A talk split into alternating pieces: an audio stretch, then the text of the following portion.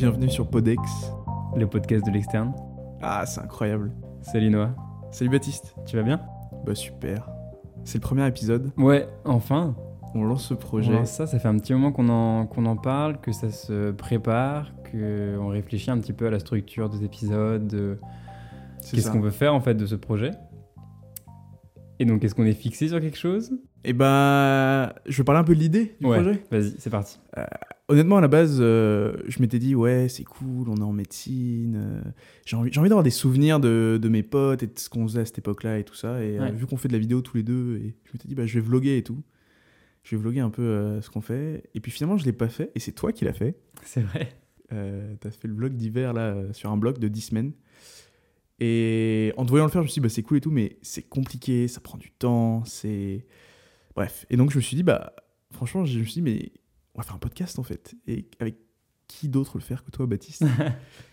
et, euh, et c'est ça en fait, c'est, euh, on va essayer de faire ça régulièrement, on verra comment on se débrouille. On va peut-être avoir des invités, on va discuter de pas mal de choses, ce qu'on fait en stage, et échanger un peu sur notre quotidien, ce qu'on fait aussi à côté, parce que c'était aussi ça l'idée, c'était de montrer que on n'est pas en médecine, on n'est pas que des, des têtes à bosser à la B U, et euh, on a d'autres projets. Et puis aussi, c'est ça, on peut aussi choisir de bien vivre ses études comme ça et mmh, pas forcément rester ouais. bloqué dans, dans médecine, et puis partager un peu tout ce qu'on fait au quotidien, et tout ce qu'on apprend et tout ça. C'est important de pouvoir diversifier un petit peu et exprimer ses, ses, ses passions, ses centres d'intérêt un petit peu euh, divers que les études euh, pures et dures. Mais c'est vrai que lancer ce genre de projet, c'est, c'est pas rien. Et tu dis... Euh, on s'en est rendu compte en, en Voilà, préparant, exactement. Ouais. Un, un podcast, bon, ça, ça a l'air simple comme ça, euh, dans l'idée. Oui. Mais dans la préparation, c'est quand même euh, bien compliqué. Oui. Parce que c'est un tout nouveau monde, avec des nouveaux logiciels, avec des nouveaux fonctionnements, besoin de matériel. Et on remercie la fac d'ailleurs de nous prêter bien des sûr. micros pour euh, ces premiers épisodes. C'est parce ça. qu'on n'a pas encore investi dans le matériel, on va pas vous le cacher. Ouais. Mais euh, voilà. Du coup... Euh... Baptiste, t'es étudiant en quatrième année de médecine. Ouais. Et toi, Noah ? Aussi. Également. Ok. Dans la même promotion. Euh, j'ai envie d'apprendre un peu à, à te connaître, Baptiste, parce que finalement, ouais. je te connais pas si bien que ça. Ok. Euh, dis-moi, qu'est-ce qui a fait que t'as voulu te lancer dans les études de médecine ? Euh... Est-ce que tu, ça te fait longtemps ? Est-ce que t'as toujours voulu être médecin ou... Ouais, ouais, c'est important. Il y a, je pense qu'il y a, il y a plusieurs profils. Moi, je suis pas de ceux qui, euh, qui ont toujours voulu... Euh... faire médecine, qu'on, depuis, depuis qu'ils ont, je sais pas, cinq ans, qui rêvent de, d'opérer ou de choses comme ça. J'ai pas eu cette passion euh, très jeune, on va dire. C'est un peu sur le tard. Euh, c'est, c'est, vraiment, euh, c'est vraiment en terminale que... Euh, avant, avant, en fait, je voulais, je voulais faire ingénieur. En remplissant Parcoursup. Non, un peu avant quand même. Mais euh, je partais sur les études d'ingénieur parce que euh, maths, physique, c'est, ça marchait bien au lycée. Donc un petit peu comme ça, par défaut, je me disais, bah du coup, c'est ingénieur, euh, voilà. Et puis S V T, c'était intéressant, mais euh, pas plus que ça. Euh, on peut parler un peu famille peut-être aussi. Ma grand-mère a été prof. Ça que j'avais demandé aussi, ouais. Est-ce que tu avais des médecins dans la famille ? Tes parents sont médecins ? Non, j'ai pas de médecin dans la famille. Okay. Juste ma grand-mère qui était prof d'S V T ah. au collège.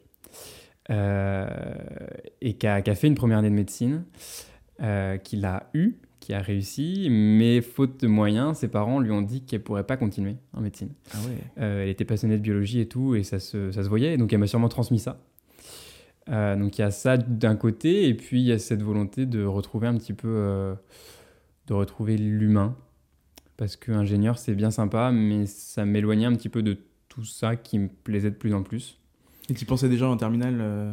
Et donc c'est ça, en fin de terminale, je me suis dit, ouais, c'est plus médecine que, qu'ingénieur. Et puis il y avait un petit peu aussi ce défi, moi je, par... je marche pas mal sur les défis, les, les petites challenges bah, c'est clair. De, euh, de la première année, de se dire c'est sélectif, euh, il faut bosser, il faut s'y mettre, bah, c'est parti, on essaye. Et puis si ça passe, tant mieux, si ça passe pas, c'est pas grave, je trouverai autre chose. Et donc j'ai plutôt bien vécu ma première année. Ouais, justement, c'est euh... une question que j'avais. Euh, qu'est-ce que... Est-ce que t'as bien vécu ta P un du coup ? tu... Ouais. Oui, oui, oui. Alors, bah, forcément, la, la première année, c'est quand même, euh, c'est quand même sélectif. L'objectif, c'est, enfin, c'est clairement du bachotage. C'est apprendre des connaissances. Euh, c'est un rythme qui est soutenu.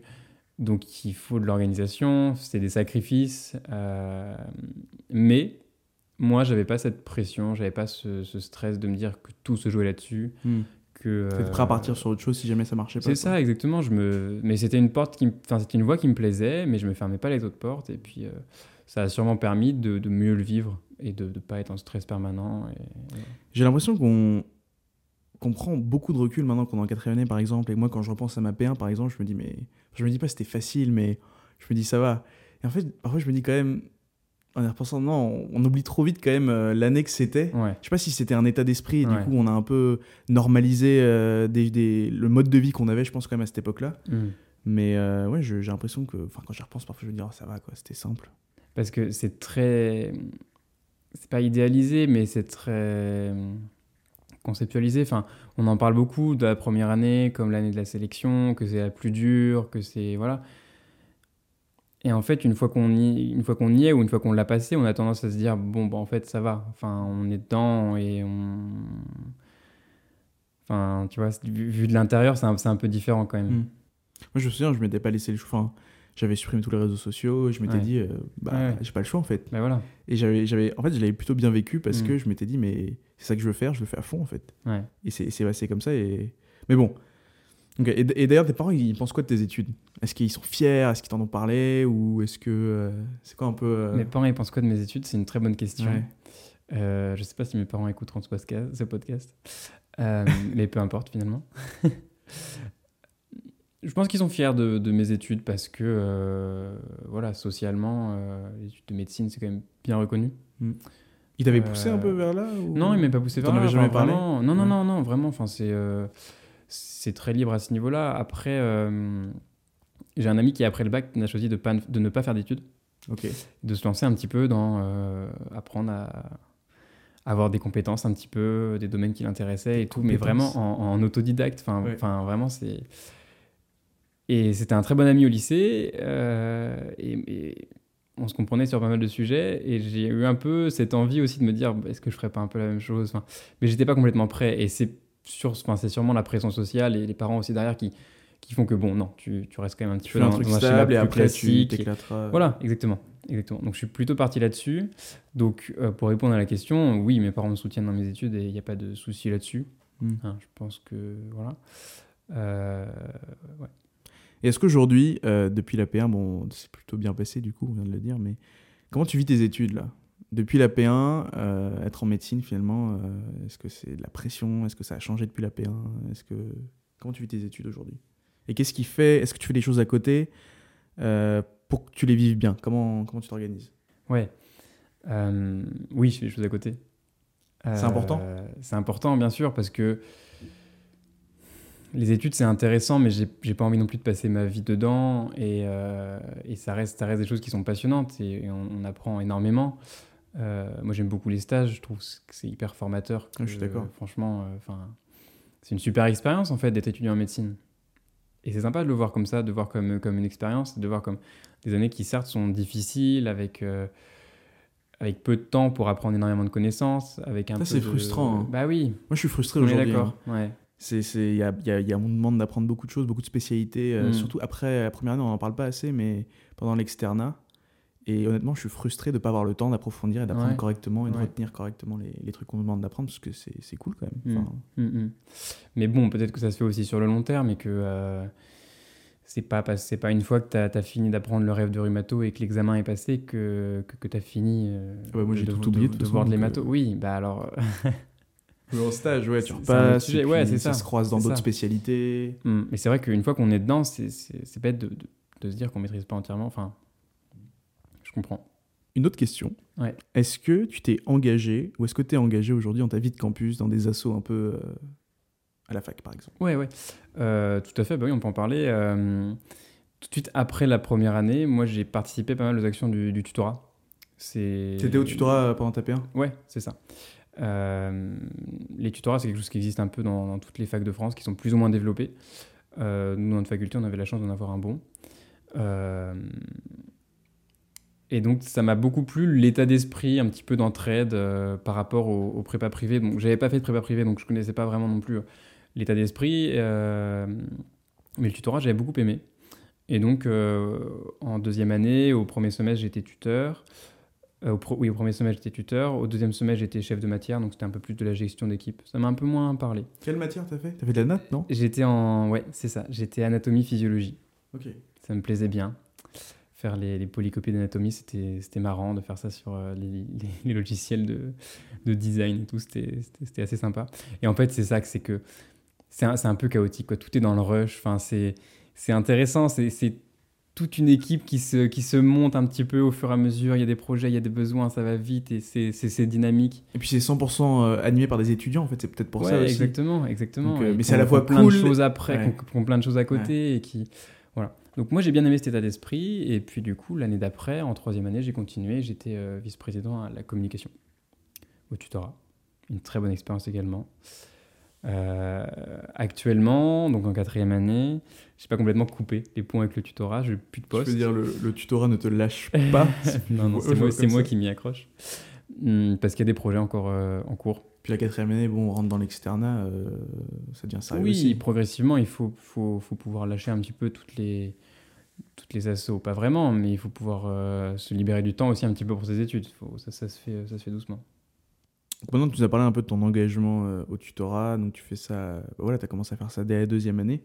Est-ce que tu peux nous parler un peu de, à ton avis, comment avoir un équilibre euh, pendant ces études entre euh, sorties, hobby, loisirs, asso et travail, stage, études. C'est vraiment la c'est grande quoi ta question. Clé, c'est quoi le, ton secret, Baptiste ? Oui, enfin, il y a, y a un secret. Le, le secret, c'est de ne pas se mettre à travailler trop tard. Parce, non, mais vraiment, vraiment. Gardez que... minimum trois jours avant les examens. Non, non, non, vraiment, c'est il faut il faut pouvoir se prendre du temps à côté pour euh, voir des amis, pour se divertir, pour prendre du temps pour soi aussi, c'est important. Euh, mais vraiment, enfin, le, c'est, c'est une mauvaise idée de se dire que, euh, qu'on, qu'on révisera tout en, en trois semaines avant l'examen, quoi, parce que ça rentre pas. Mais sur le long terme, c'est pas bon, non ? Ouais, c'est ça, exactement. Enfin, c'est à, c'est à prendre pour, pour le court terme, mais c'est pas, c'est pas ça qui marche. Donc, le, donc à mon avis, un, un conseil, c'est de, c'est de s'y prendre tôt et d'avoir un, de, ouais, de trouver son rythme. Euh, moi, je suis pas sûr d'avoir vraiment trouvé mon rythme. Enfin. Tu veux dire que tu bosses trop, Baptiste ? Je ne veux pas dire que je bosse trop, je veux dire que enfin, ça s'adapte aussi en fonction de, de chaque bloc, de l'organisation, des référentiels qu'on a à voir, du stage qu'on a à côté. Il euh, y a plus ou moins de pression. C'est si vrai que a... les stages, il y a ah, des oui. stages où tu commences à neuf heures, tu finis à midi et basta. Exactement. D'autres où c'est par garde et c'est plus mmh. compliqué. D'autres où, où c'est, mmh. on te demande d'être là plus de temps. Ouais. Ouais. Donc les stages structurent sûrement beaucoup le quotidien. Pour ce qui est des sorties, il ne faut pas hésiter. Parce qu'entre nous, euh, rester à la B U jusqu'à vingt-deux heures trente, euh, on est moins efficace. Hein, ça après, dépend des gens. Hein. Je peux parler à des gens oui, qui ne diront pas ça. Hein. Bon, alors je parle pour moi. Euh, et donc, voilà, je préfère faire autre chose de mes soirées plutôt que réviser. Des fois, oui, un peu avant l'examen, bon, c'est toujours ça de gagner. Et puis, c'est l'état d'esprit. Mais franchement, je pense que c'est important aussi de, de sortir la tête des cours et puis de, de faire autre chose. Maintenant qu'on a commencé la quatrième année, donc on a commencé l'externat, mmh. euh, c'est quoi tes objectifs pour l'externat au niveau, euh, on va dire, de, ton, de ta formation ? Qu'est-ce que, pendant ces trois prochaines années, avant de commencer l'internat et de devenir... Bah, t'es médecin hein, quand t'es interne. T'es pas encore docteur, mais t'es médecin. Ouais. Qu'est-ce que... C'est quoi tes objectifs pour l'externat ? C'est une question complexe. Euh, gagner en assurance ? Ouais. Face aux patients, par exemple, en stage ? Ouais, face à des situations qui peuvent être délicates... Euh... savoir euh, prendre en charge des patients, euh, s'approprier un petit peu tout ce monde de l'hôpital, euh, savoir quoi faire euh, dans quelle situation. Tu te l'as approprié l'hôpital depuis les stages là, non ? Ouais, bah on connaît pas non plus tous les bâtiments, on connaît pas euh, tous les services, on sait pas qui fait quoi.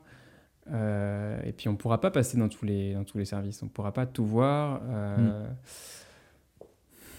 L'objectif, je pense que c'est d'avoir une vue euh, assez globale. L'externat, c'est fait pour... Euh, avoir des connaissances de base un peu partout.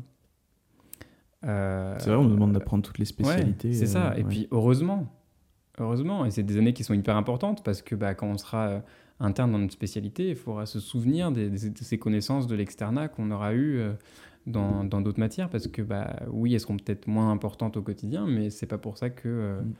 Que, que c'est pas utile, quoi, à mon avis. Euh... Ça, ça va, ça, ça va sûrement évoluer et changer. Hein. Je pense qu'ils vont, avec toutes les réformes là, qui arrivent, on, on voit quand même qu'ils essayent de, de, de faire en sorte qu'on va choisir plutôt notre spécialité et ouais. on va moins voir tout ce panel de, de mmh. spécialités pendant l'externat tel qu'il est aujourd'hui. Et ça risque de... Qu'est-ce que tu penses de ça d'ailleurs ? Qu'est-ce que j'en pense de ça ? Tu bah... préfères te spécialiser plus tôt ou plus tard ? bah, Ça dépend vraiment du type de personne, enfin du profil de personne. Il y en a qui savent très bien qu'ils veulent faire euh, chirurgie cardiaque ou qu'ils veulent faire euh, dermato ou comme ça.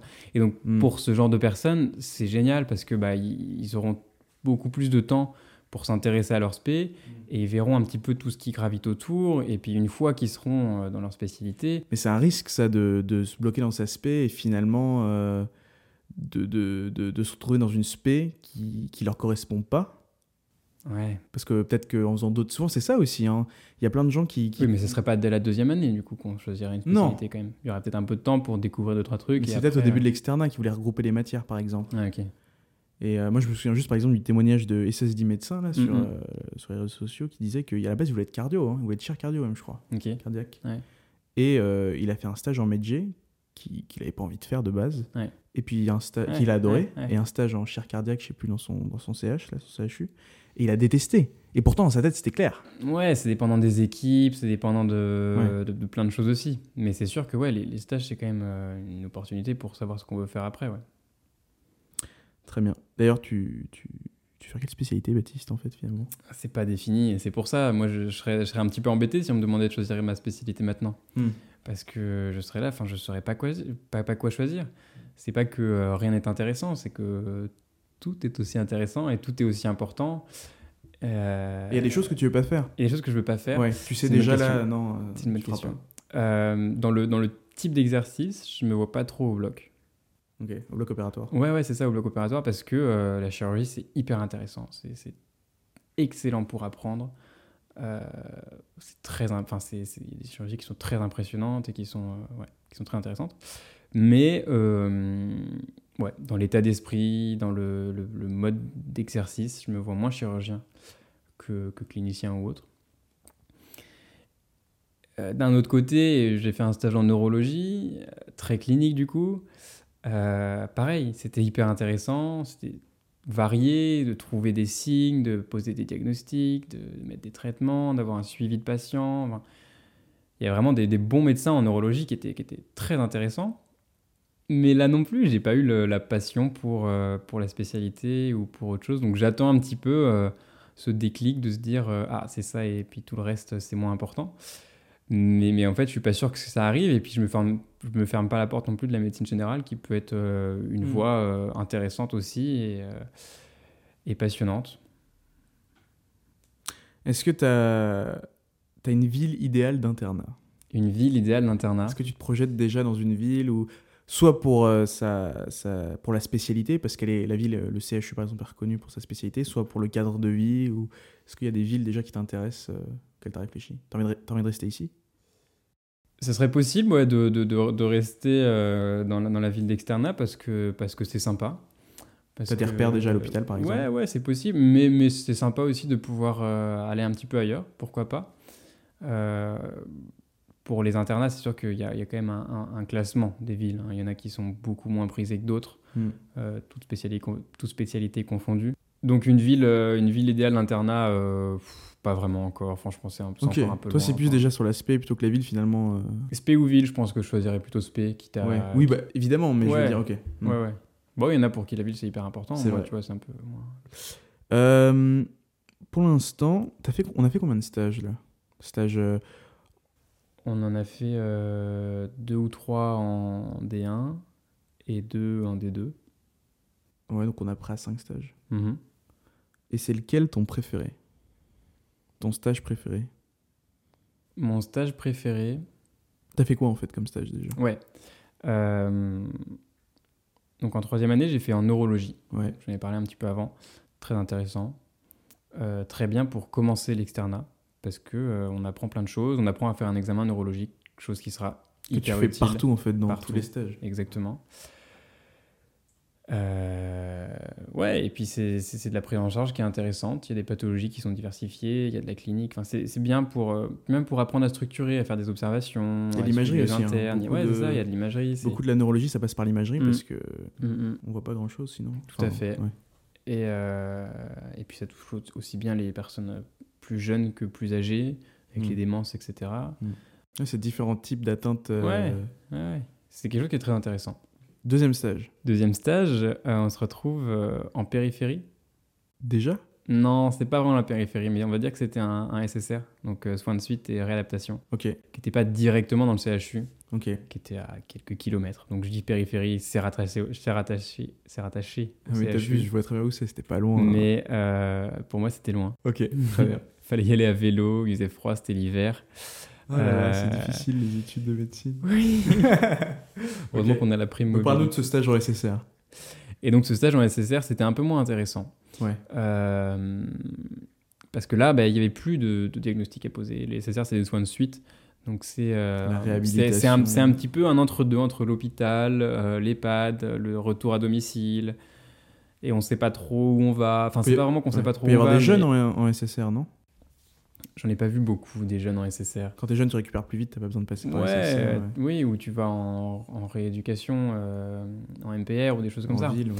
S S R, c'est vraiment en attendant qu'il y ait des aides à la maison ou en attendant qu'il y ait une place oui, en EHPAD. C'est déjà une situation des... euh, voilà. d'évolution. Donc, ouais. La prise en charge infirmière était très intéressante avec des, euh, des pansements à refaire qui étaient, qui étaient bon, intéressants, mais du point de vue médical, t'étais un peu pauvre.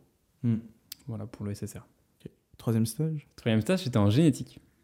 C'est vrai. Oui, c'est ça. Euh, donc c'était un stage de laboratoire à la base qui n'est pas du tout un stage de laboratoire parce que c'est avant tout des consultations. J'ai pas mis les pieds dans le laboratoire. C'est vrai ? Ouais. Je pensais que tu y avais été. Euh... Non, non, non, même pas. Ils nous ont dit qu'on ferait peut-être un petit tour, mais on n'y a pas du tout été. Il y, y, y a des médecins au labo. Il y a des, des médecins au labo. Il euh, y a aussi des pharmaciens. Euh, c'est des techniciens, non ?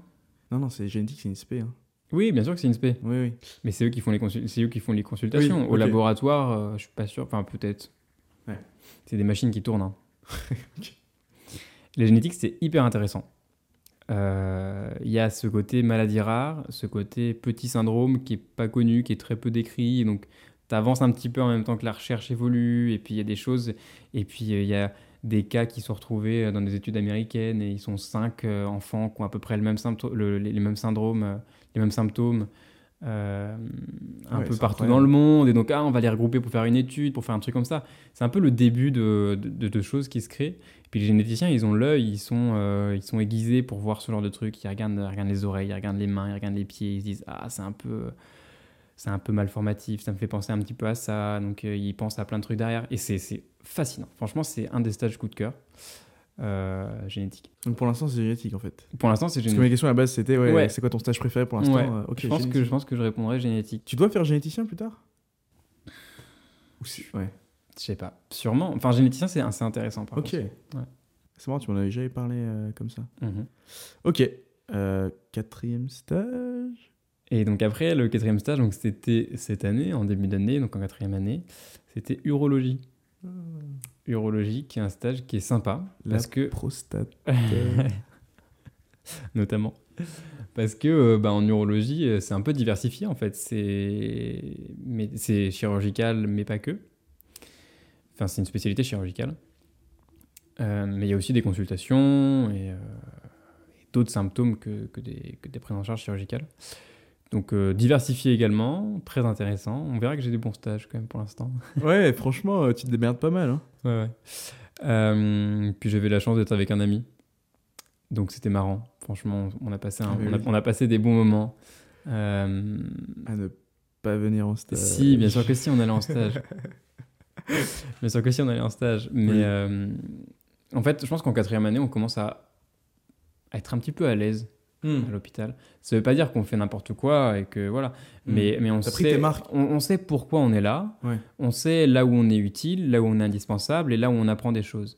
C'est super intéressant ce que tu dis parce que c'est un truc qui est difficile aussi quand tu arrives à l'hôpital, surtout ouais. en D un et tout ça. C'est quelle est ta place, mmh. que, comment fonctionne, c'est quoi les limites de tes compétences, de ce qu'on te demande, euh, même des, des autres acteurs qu'il y a à l'hôpital, les infirmiers, les aides-soignants, les A S H, les médecins, les, les pharmaciens. Et c'est vrai que exactement comme tu dis, en quatrième année, t'as compris un peu où sont ouais, tes limites, ce qu'on te demande. Ça vient progressivement, mais là, je pense que l'urologie, ça a été un petit peu le déclic. Et puis, on était un petit peu... Enfin, on n'était pas laissés à nous-mêmes. Hein, on était quand même encadrés et tout.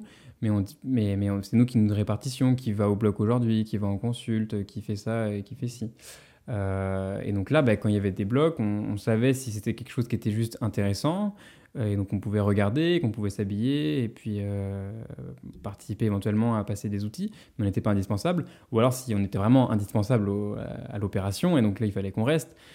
Donc on ajuste un petit peu en fonction de ce qui est intéressant ou pas. Puis il y avait des, des possibilités de, de prélèvement d'organes aussi euh, dans les blocs des urgences qui étaient hyper intéressants. Et là, on sautait un petit peu sur l'occasion. Et donc, euh, c'est un petit peu faire son stage en fonction de, de ce qui nous plaît le plus et puis de, de ça. Donc ça, c'était, mm. c'est pas possible partout. Mm.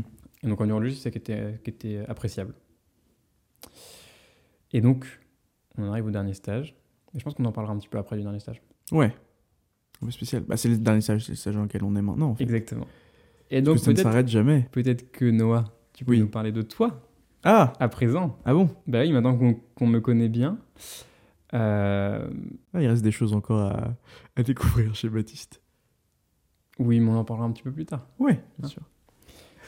Donc, euh, à toi maintenant, Noah, vu qu'on, te, euh, vu qu'on me connaît bien maintenant.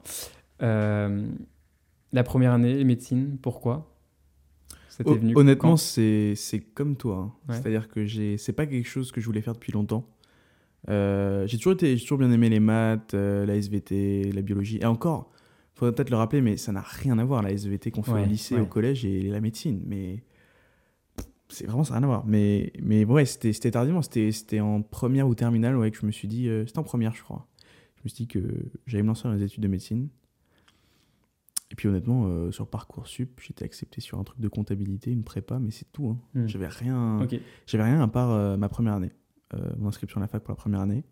Et c'est comme ça que, que j'ai commencé. Et depuis, bah, je m'y plais bien. Ouais. Depuis, tu t'y plais bien. Euh, question familiale, tes parents, ils sont médecins ? Non. T'as de la famille médecin ? Non, j'ai, euh, ouais, j'ai un oncle euh, pneumologue okay. et, euh, et c'est tout. C'est, c'est le frère de mon père, mais euh... non, sinon mes parents sont, sont pas médecins. Ma mère a tenté la première année de médecine okay. deux fois, sans succès. Mm-hmm. Mais voilà. Donc, qu'est-ce qu'ils en pensent de tes études, tes parents du coup ? Bah, ma mère, euh, elle est quand même assez fière. Ouais, normal. Parce que euh, quoique, on s'était laissé la possibilité que je raterais aussi et que je finirais en comptabilité comme elle a fait, donc, euh... donc c'était aussi, euh... on s'est dit ah pourquoi pas suivre le même parcours ? Non, mais euh... non, mais euh... non, ils sont, ils sont quand même contents et puis. Euh... Et puis ouais. Et donc la première année, c'était, c'était comment comment tu, comment tu l'as vécu ? On a parlé ensemble tout à l'heure, mais ouais. Euh, ouais, moi j'ai bien vécu ma première année. Euh, Pareil. Parce que je me suis mis, euh, comme j'avais dit, ouais, dans l'esprit euh, que voilà, c'est ce que je voulais faire et que j'allais réussir. Et donc j'avais pas de regrets par rapport euh, euh, au, enfin, de se couper un peu du monde, des autres, des autres potes qui sont pas en médecine et tout ça. En même temps, j'ai eu la chance aussi de trouver des groupes de potes avec qui je me suis bien entendu et avec qui on a bien bossé. Euh, et je pense qu'on a tous réussi à faire ce qu'on voulait, même si on n'est pas tous en, même si, en médecine. Et ça, c'était, c'était vraiment cool. Et j'ai vraiment bien vécu tout ça. Et, et justement, on en parle, enfin, on en, peut-être on en reparlera, mais euh, je, je suis nostalgique de cette force de travail qu'on avait en, en P un. Quoi. Mm-hmm. De se dire, bah, j'ai pas le choix, je me réveille à sept heures trente, je commence ouais. à bosser à huit heures, je m'arrête à vingt-deux heures trente et, et je recommence pendant neuf mois, mm. huit mois. Et aujourd'hui, euh, on peine à trouver... Enfin, moi, en tout cas, je peine à trouver cette motivation euh, de travail. Après, ça veut pas dire que j'aurais pu faire ça le reste de toutes mes, toutes mes études, loin de là, mais euh, mm-hmm. voilà. Ouais, sinon, euh, c'était beaucoup de taf, mais euh, c'était cool. Ouais, mais c'est cette discipline qui, me, qui, qui est incroyable, quoi. C'est... Mm. Mais ça, ça vient avec la pression de la sélection. De... C'est ça. Tout le monde est un peu là-dedans, quoi, tu vois. Tout le monde est... Enfin, t'as l'impression que tout le monde bosse permanent. Mm. Enfin, en permanence. Mm. Et donc, t'es toujours à te dire, chaque seconde que je passe en pause, mm. les autres, ils sont en train de travailler. C'est vrai qu'il y a ça, hein, il y a cette pression. Ouais. Et donc, et donc et vu qu'il faut être meilleur que les autres, eh ben, forcément, tu, tu donnes le maximum et puis tu t'optimises, euh, t'optimises. Après, une fois que t'as passé la deuxième année... Mm. Et, et honnêtement, moi, j'aimais beaucoup les matières de la P un, okay. euh, sauf la chimie organique. C'était, c'était horrible. C'était, j'avais envie de mourir. Non, pas, pas l'organique, la chimie générale. Analytique, ouais. Enfin, euh, ouais. Ouais, c'est ça. Et puis, on avait de l'analytique ensuite au deuxième semestre. Mm. Euh, heureusement, il n'y a qu'en pharma, je crois, qui continue quand même. Les pauvres, euh, vraiment. Oui, bah oui, bien sûr. On n'en fait plus du tout en médecine et ça, c'est un grand bonheur. Mais, euh, mais en fait, il faut aussi dire que ça n'a rien à voir ce qu'on fait après. Euh, dis-moi une matière qui a quelque chose à voir avec ce qu'on faisait en P un. Eh bien... À part la biocelle. Est-ce que tu te souviens des cours de, d'un certain professeur euh, de biophysique ? Oui, des fluides. Des fluides, exactement. Tu vas parler de la néphro, là ? Évidemment, évidemment. Et de, de quoi est-ce qu'on parle en néphro ? On parle de la loi de Starling, on parle de la ouais, pression osmotique, l'osmolarité, l'osmolarité, l'osmolalité et tout. Okay, on et ça vient de là, okay. bien sûr. Okay. Et il y a des petites bases. Et regarde ouais. tout ce qu'on voit en... Enfin, mais toute je la chimie. La biophysique, toute la moi, chimie. Bien la biophysique. Ouais, la chimie, c'est vrai. Zéro chimie. Mais en pharma. Zéro. Mais oui, mais c'est parce que c'est... Oui, c'est vrai c'est, que c'est, c'est pas la différente filière. Donc oui, c'est du bachotage, et oui, c'est... en fait, c'est plutôt sur les modalités de sélection que c'est un petit peu bête et qui vont taper dans les coins et qui font des questions inversées. Enfin, c'est des trucs un peu bizarres. Mais sinon, ça donne quand même des bases, quoi. Mm. Et donc, c'est pour ça, on arrive avec la réforme et tout, avec ceux qui passent par une L A S, par une mmh. licence accès santé. Nous, on était juste avant tout ce système. Ouais, c'est ça. Et il y, y, y a eu ces questions. J'espère que ça marchera bien, mmh. parce que bah, c'est ce que. Euh, Après, moi, je ne suis pas convaincu par, euh, par la L A S. Hein, mais... mais ouais, bah, il faut. Enfin, com- comment faire avec une promo qui est un peu divisée dans ce. dans cet état d'esprit, avec ceux qui ont un gros bagage scientifique et d'autres qui apportent autre chose, qui n'est pas non plus négligeable, ouais, mais, mais moins de base, quoi. Hmm. Et donc ensuite, après, après l'A P un, le, l'A P deux, l'externat, comment tu l'as vécu ? Bah ouais, c'était incroyable. Ouais. Ouais, franchement, on va ouais. pas se mentir. Euh, c'était, euh, à part au niveau de taf, parce qu'honnêtement, c'est difficile de se remettre à bosser après l'A P un. Et euh, j'ai... J'ai jamais eu de rattrapage ou quoi que ce soit, mais bon, ça n'a jamais été ouf. Et on va dire que j'ai survolé certaines matières, euh, certaines spé. Et, euh, mais sinon, le reste, euh, pff, plein de projets, que ce soit photo, vidéo, aller faire du sport avec les potes. Euh, euh, à partir de la troisième année, je me suis mis en coloc avec un pote. Je suis parti de chez mes parents. Euh, et ça, c'était incroyable aussi, découvrir mmh. la vraie mmh. vie étudiante. Ouais. Euh, parce qu'en en P un, t'es, pas, t'es étudiant, mais pff, non, t'es pas, tu vis pas de vie étudiante, quoi. Euh, et euh, ça, c'était, c'était cool, quoi. Plein de projets à côté aussi, enfin, un peu comme toi, quoi. C'était, on mmh. s'est pas renfermé dans nos études, mmh. et on, aujourd'hui, on se renferme pas, on, a, on fait autre chose à côté. Et ça, c'est cool, euh, parce que ça permet aussi de bien vivre ses études. C'est un choix de vouloir faire autre chose et pas... Même si, oui, peut-être qu'on pourrait bosser plus, même carrément, en fait. Ouais, et on aurait sûrement de meilleurs résultats, et on aura sûrement un meilleur classement. Mais c'est pas comme ça que moi je vais vivre mes études, parce ouais. que je sais que si je fais ça, je vais pas être heureux. Et je sais que je vais pas, mmh. je vais pas aussi bien vivre mes études que ça. Mmh. Et donc justement, donc, tes engagements un petit peu euh, diversifiés, enfin différents des études, euh, de ton côté, qu'est-ce que ça, qu'est-ce que ça a donné ? Où est-ce que tu t'es engagé ? euh, En deuxième année, je me suis engagé dans l'asso euh, médecine locale. Euh, pas le tutorat, mais celle qui organise les soirées et tout ça. Mmh. Et euh, je m'étais concentré sur un projet, j'étais... Euh, chef de mission euh, sur un projet euh, où on organisait euh, une distribution de cadeaux euh, aux, aux enfants qui étaient hospitalisés le jour de Noël. Euh, et pour ça, on faisait des levées de fonds, soit en faisant des soirées, soit en faisant des, des ventes de gâteaux, des conneries comme ça. Et euh, j'ai fait ça, euh, ce projet pendant six mois, c'était vraiment cool. Et puis l'année d'après, euh, bah, comme toi finalement, euh, un peu passionné par euh, je sais pas, les arts graphiques, la photo, euh, tout ça, euh, je me suis euh, engagé en tant que... vice-président de la communication, dans l'asso euh, plutôt, on va dire, festive. Et euh, ça aussi, c'était vraiment cool. Euh, on, j'ai appris ce que c'était une asso, un, un conseil d'administration, euh, une assemblée générale des adhérents, comment ça fonctionnait, un budget. Enfin, c'était trop cool. On a fait plein de choses. On a, on a fait des goodies, on a fait des événements, des logos, des banderoles, euh, plein de trucs. Ça, c'était vraiment cool. Est-ce que c'est pas un peu comme ça qu'on s'est rencontrés aussi ? Mais ouais, c'est ça. Hein. Il y a un peu de ça. Hein. Parce que pas au début. Non. Non. Euh... C'était quoi vraiment le truc euh... Parce que toi, bon, on a commencé à faire des vidéos ensemble. Tu te souviens de la, la vidéo euh... Déjà, tu avais pris les photos du bureau. Je t'avais demandé, tu avais un, un bel appareil et ouais. tu étais chaud en photo. Et puis, tu avais du matos. Et... Oui, il y a ça, mais c'est pas pour ça qu'on était... Enfin, on voyait non, mais, qui on ouais. était. Mais, euh... mais c'est après, à partir du moment où on a commencé à faire des projets ensemble. Mais c'était quoi le premier a... projet ? On a fait une vidéo pour parler de la réforme, pour expliquer euh, certaines choses. Oui, du coup, vrai. Pour l'association... Euh... Enfin, la corpo, la, la corpo médecine. Je t'avais pris du tuto pour venir m'aider euh, à la corpo médecine. C'est ça, on avait des projets ouais, en commun et je pense que ça a commencé comme ça. C'est vrai. Par nos engagements euh, associatifs. C'est ça. C'est drôle. Et voilà où on en est aujourd'hui. À lancer un podcast. Et donc je te retourne la question que tu m'as posée euh, tout à l'heure. L'équilibre entre euh, les études, les sorties, les loisirs à côté. Euh, comment ça se passe ? Comment tu organises ça ? qu'est-ce qui, qu'est-ce qui marche pour toi ? Quelle est la recette ? Et bah honnêtement... Je dirais pas que ça marche, ouais. justement. Euh, le plus important, c'est quand même de recentrer son, son fil conducteur et son organisation autour de ses stages et de ses cours et de ses mmh. études. Mmh. Et puis des examens qui arrivent. Parce que bah, nous, les blocs ici, là, c'est quatre blocs par an, des matières qui tournent, les stages qui changent toutes les dix semaines. Donc c'est assez intense, c'est continu et il faut savoir s'adapter autour de ça. Ce que j'arrive pas forcément bien à faire, euh, honnêtement. Et je mets, j'ai plus tendance à mettre en priorité les projets, les trucs à côté. Bah, et... bah, c'est tentant. Ouais. Oui. Mais, euh, mais ouais, je pense que c'est le plus important, euh, en fait, d'être régulier. Mm.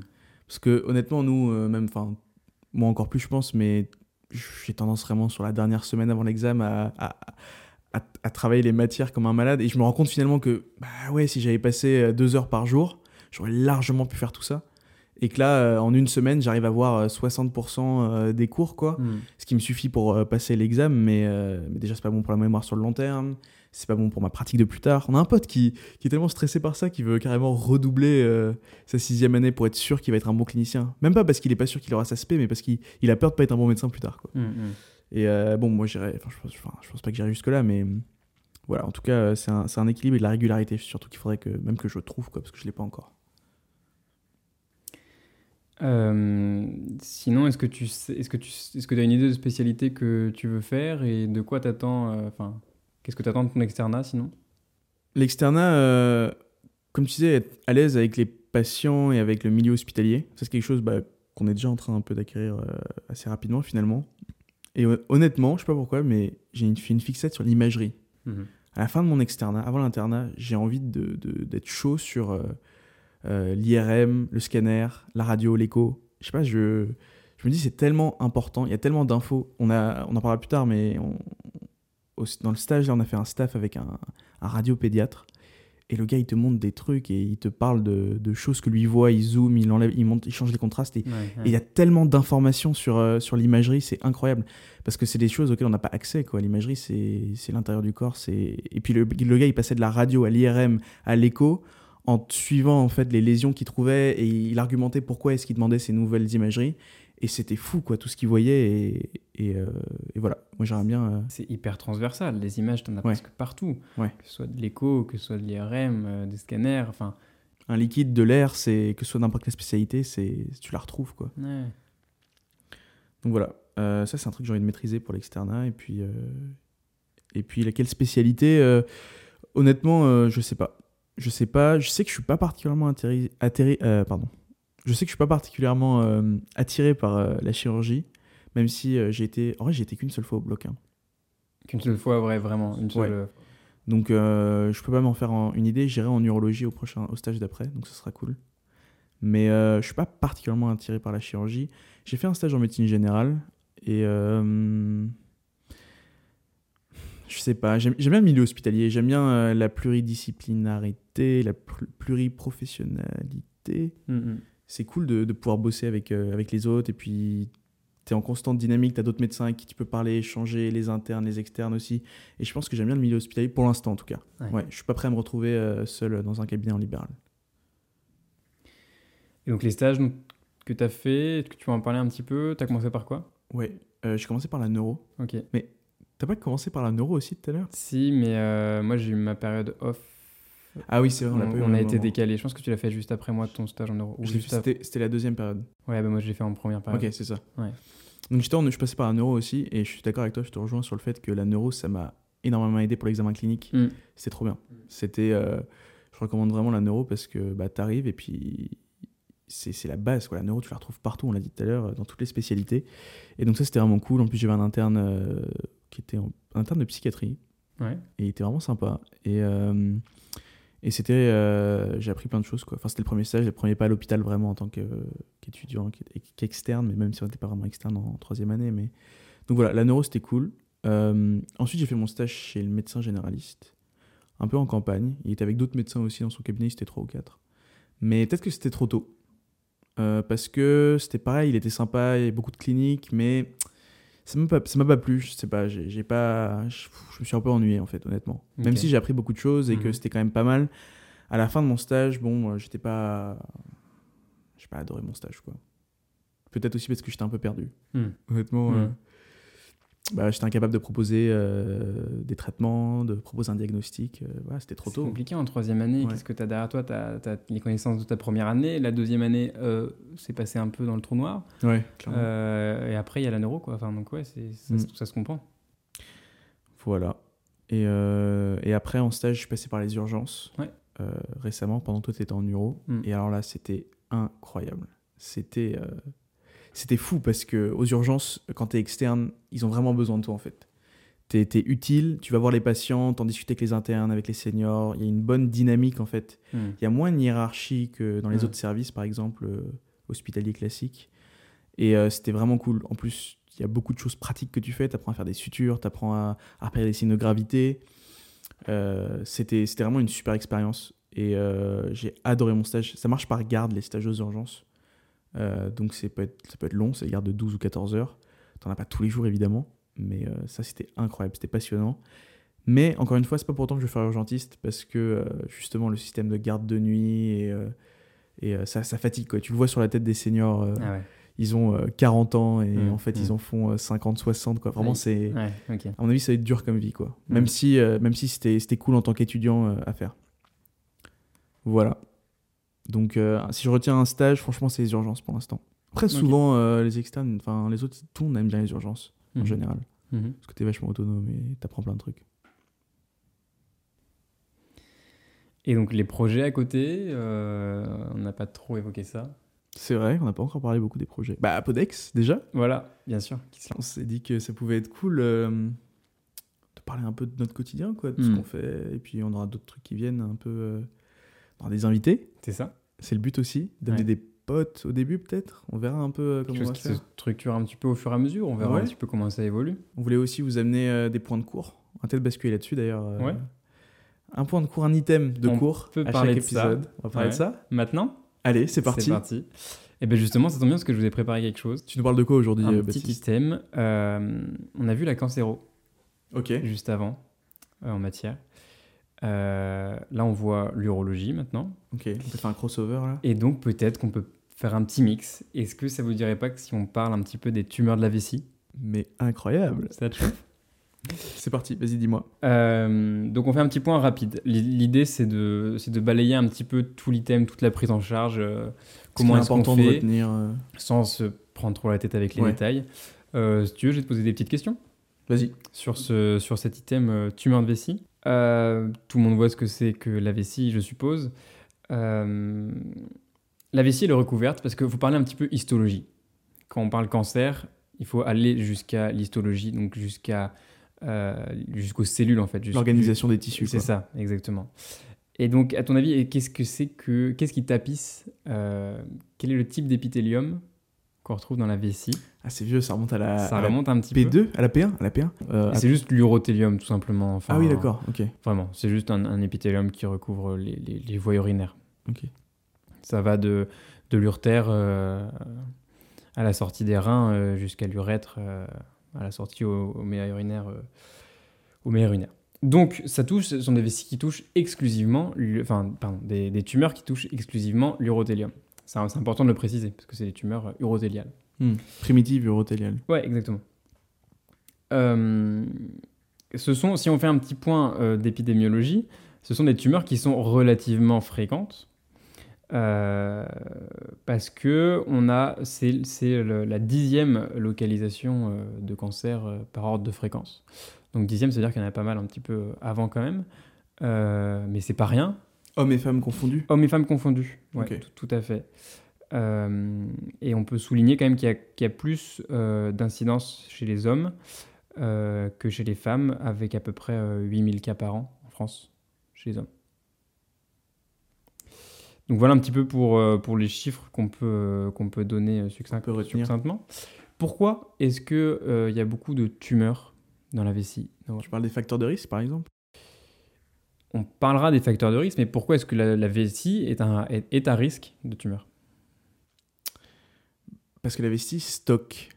Oui, exactement. C'est ça ? Ouais, c'est ça. La vessie, c'est une poche, donc c'est une grande surface déjà. Mm. Donc, en termes de probabilité, il y a plus de chances que ça se développe sur une grande surface. Et puis, c'est, c'est, un, c'est un organe qui, qui va, dans lequel les urines vont stagner. C'est, c'est, donc, ça va pouvoir... Euh, C'est une question de temps. Ça va rester fait. plus longtemps, ouais, ouais. Voilà, ça va être exposé plus longtemps à des substances qui pourraient être carcinogènes. Quelles sont donc les substances carcinogènes qui peuvent se retrouver dans les urines ? Notamment le tabac. Le tabac, qui est le plus gros facteur de risque D'accord. de cancer de la vessie. Mais euh, pour le cancer de la vessie et pour d'autres cancers également, Il y a également tout ce qui est exposition professionnelle, comme par exemple aux pesticides les, euh, ouais, et aux pesticides. hydrocarbures notamment, notamment. Donc il y a les gaz d'échappement, mm. euh, et il y a tout ce qui est le travail euh, du pétrole, le travail du verre, le travail de tout ça qui dégage des gaz mm. euh, qui peuvent finalement se retrouver dans l'organisme et être stockés dans la vessie. Honnêtement, juste en, pour parler des stages, euh, j'ai vu beaucoup de tumeurs de vessie aux urgences, ouais. et euh, je dirais qu'une grande majorité étaient des agriculteurs. Ok. Donc euh, voilà, euh, après faire des études... Euh... Agriculteurs tabagiques euh... Ah tiens, je me suis... pas forcément. Souviens pas. Pas forcément, ouais. non, non. Okay. Mais beaucoup des tumeurs de la vessie, ça m'a marqué, c'était ouais. des agriculteurs. Il ouais. bah, y a des maladies, enfin c'est reconnu comme une maladie professionnelle dans pas mmh. mal de cas. Mmh. Euh, voilà. Donc voilà un petit peu pour le grand cadre euh, général. Si on, si on se, se cantonne un petit peu maintenant aux symptômes, qu'est-ce que ça donne une tumeur de vessie? Quel est le grand signe clinique de tumeur de vessie? La dysurie. Pourquoi? Euh, parce que euh, une altération de la poche de stockage, forcément, ça va provoquer euh, euh, soit une, ou une anurie, c'est-à-dire qu'on n'urine même plus. Uh-huh. Ça va faire des blocages sur les voies euh, de l'urètre ou euh, d'évacuation de l'urine. Ça, c'est vraiment dans, dans des cas qui sont, qui sont vraiment poussés, qui sont vraiment okay. développés. Pour que ça, pour que ça bloque Euh, les méas, faut... ou alors une localisation particulière. Okay. Bon, une hématurie alors. Voilà, c'est ça, okay, ouais. exactement. Des saignements dans c'est, les urines. C'est ce à quoi je pensais, c'est une hématurie macroscopique.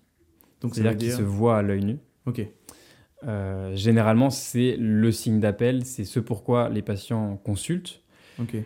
Euh, une phrase qu'on peut retenir de cet item, c'est « toute hématurie macroscopique est une tumeur de vessie jusqu'à preuve du contraire ». Ok. Donc, selon les anapathes.